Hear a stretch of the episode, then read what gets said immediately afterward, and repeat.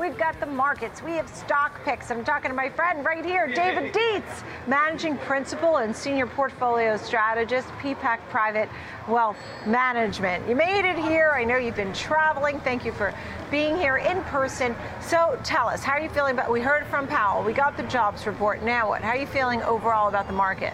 So I think there's a big sigh of relief here. I mean, the fact of the matter is, we are in a new bear market. When you look at the Dow, it's up more than 20% from those October lows. Indeed, the last two months have been the best two months in the Dow since 1938.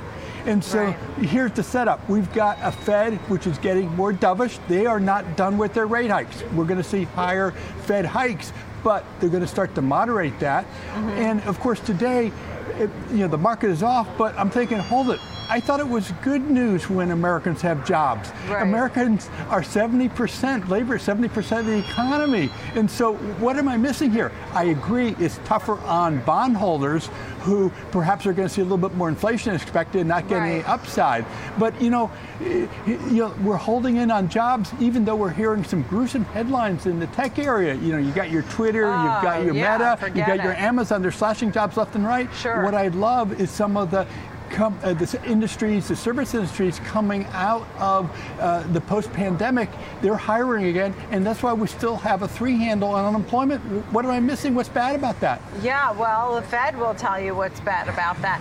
Um, you know, it's interesting that you said we're in a new bull market, right? Because 20% is supposed to be a bull market, and I was talking about that earlier in the week with our own Ben Lichtenstein. I was saying, you know, look, we're up off the lows from the Dow. And you know, what is this really just a, new bull market, or is this bear market rally? What about Santa Claus rally? I mean, what do you see between now and the end of the year? Well, you know, the seasonals are with us, of course. This December tends to be the strongest month of the year. Mm-hmm. I, I, certainly think that this is a time of year when uh, policymakers, whether it's the White House asking the rail workers to go back to work, whether it's Powell being a little bit yeah. more dovish than people expected, they don't want to put a wet blanket on one of the biggest spending periods for large sectors of the economy is the holiday period. Um, so I think that they do want to put a wet blanket on it, don't they?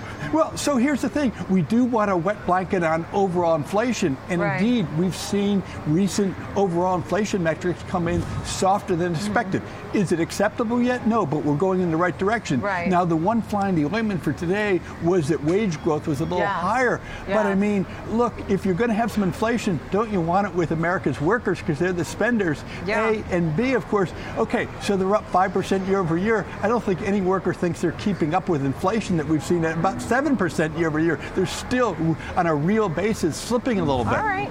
Well, I want to get to some of the names that you like, and I thought it was really interesting. The first one here is Disney, and Bob Iger's back. Chapek is out. The visionary for you know is back. He, I mean, he has so many ideas of what he wants to do. Tell me your thoughts. How fast can Disney go higher? well, you know, it only has to go up 20% the next year, which would just be a little bit of the distance from, you know, it's down by half from right. its, its 2021 levels. So here's what I like about Disney. It's, it's iconic market leader. You've got those theme parks.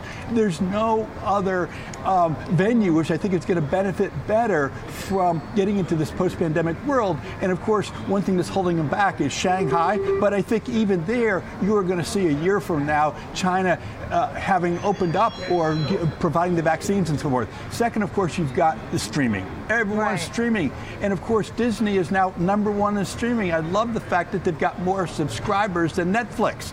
Um, okay, the problem is they're not making any money on it. No one's making any money on it. But now they've got Bob Iger, who, you know, no matter what's going on, he's going to make Wall Street smile. He, mm. he's, he's, a genius. So he has now refocused the company right. from pure growth to growth with profitability. And of course, content. When okay. it comes to content, Disney is king. And what I love about it is they've got so many things in production. It's not just a one-hit wonder. They've got so many so irons in the fire. So much, so much.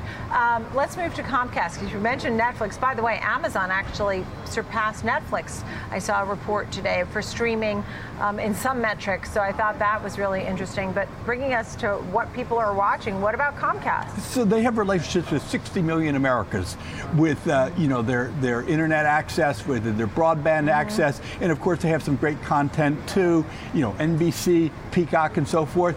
Um, so you know here's a stock that I've never really bought because it was always about 25 times earnings. Right now it's trading about 10 times earnings. It's stuck in the mud with all the media plays, Right. and I think that you know uh, you know we're certainly paying big bucks every month to have our you know triple play access and so forth, um, and so you know they're just tied in to, to so many Americans, and I think that ultimately as some of the biggest players start to rationalize their offerings and charge better prices for their streaming, for example, I think that's going to take some of the pressure off of the broadband access, and, and, and I love the brands. Of course, the Roberts family knows how to make money. Okay. And then a name like Tyson Foods, which uh, the low was 62 bucks and change in mid-October. Today it's at 65. Um, you think there's upside potential here? So there's a theme among all my picks is I want market leaders. Now Right. they are market leaders in chicken, beef, pork, and so forth. And I mean, you know, the, the pretty much they're number one in domestically. I think they're going to have more room for growth in China because with the swine flu that's been going on in China, they need to import more protein. So you know, most of my picks are always big dividend players, Right. but there's only one thing better than a big dividend, which is a dividend that's growing.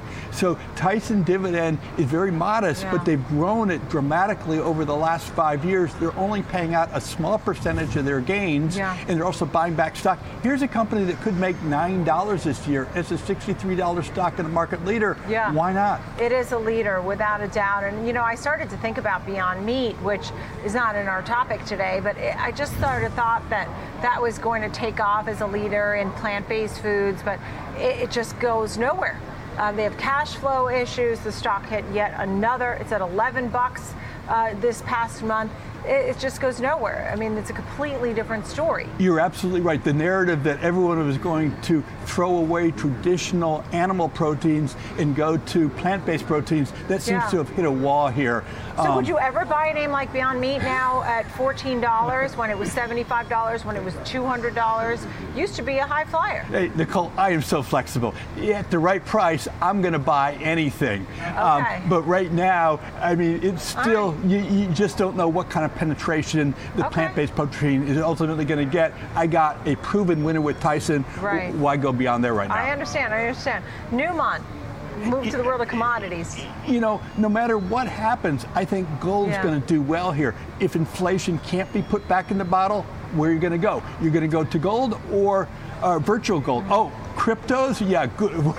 you know, cryptos have not proven themselves as inflation hedge. That's a whole other story, but it's, it's no longer competing with gold.